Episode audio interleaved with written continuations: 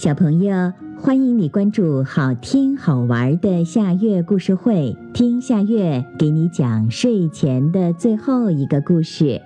你准备好了吗？现在夏月故事会开始啦！小动物植树。小猴想去野外种树，他好不容易才从森林里找了一棵小苹果树苗。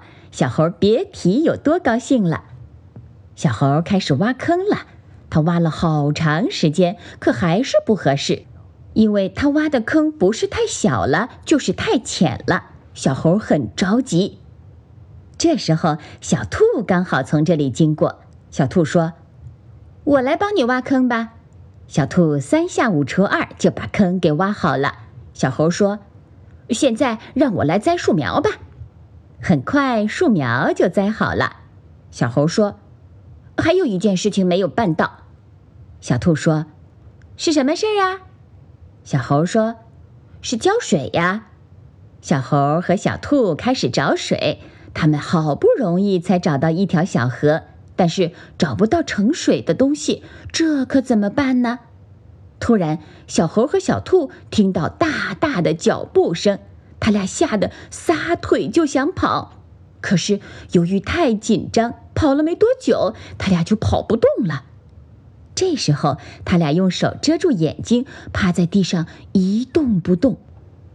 你们这两个小家伙是在干嘛呢？跑什么呀？小猴和小兔睁开眼睛一看，原来是大象伯伯在说话。他俩这才松了一口气。小猴说：“我俩在种树，可是没水。这不，刚刚才找到了小河的水。”大象伯伯说：“那不是挺好吗？”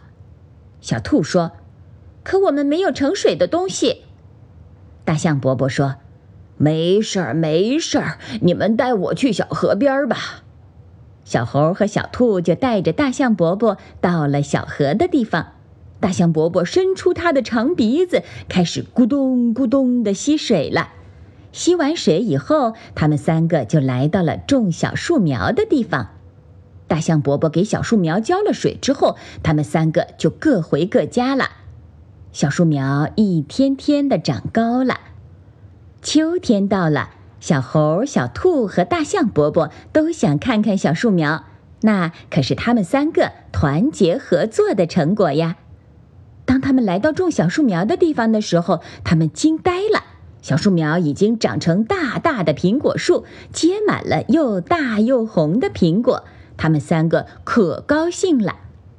小猴很快爬到树上，摘了两个苹果，一个给了小兔，一个给了大象伯伯。大象伯伯用长长的鼻子给小猴也摘了一个大苹果。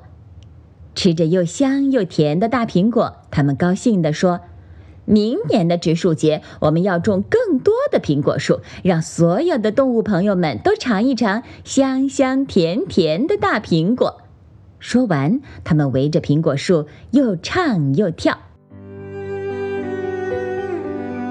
好啦，今天的故事就到这里了。可是我还想听。你可以关注“好听好玩的夏月故事会”微信公众号，听故事、讲故事。小朋友，晚安。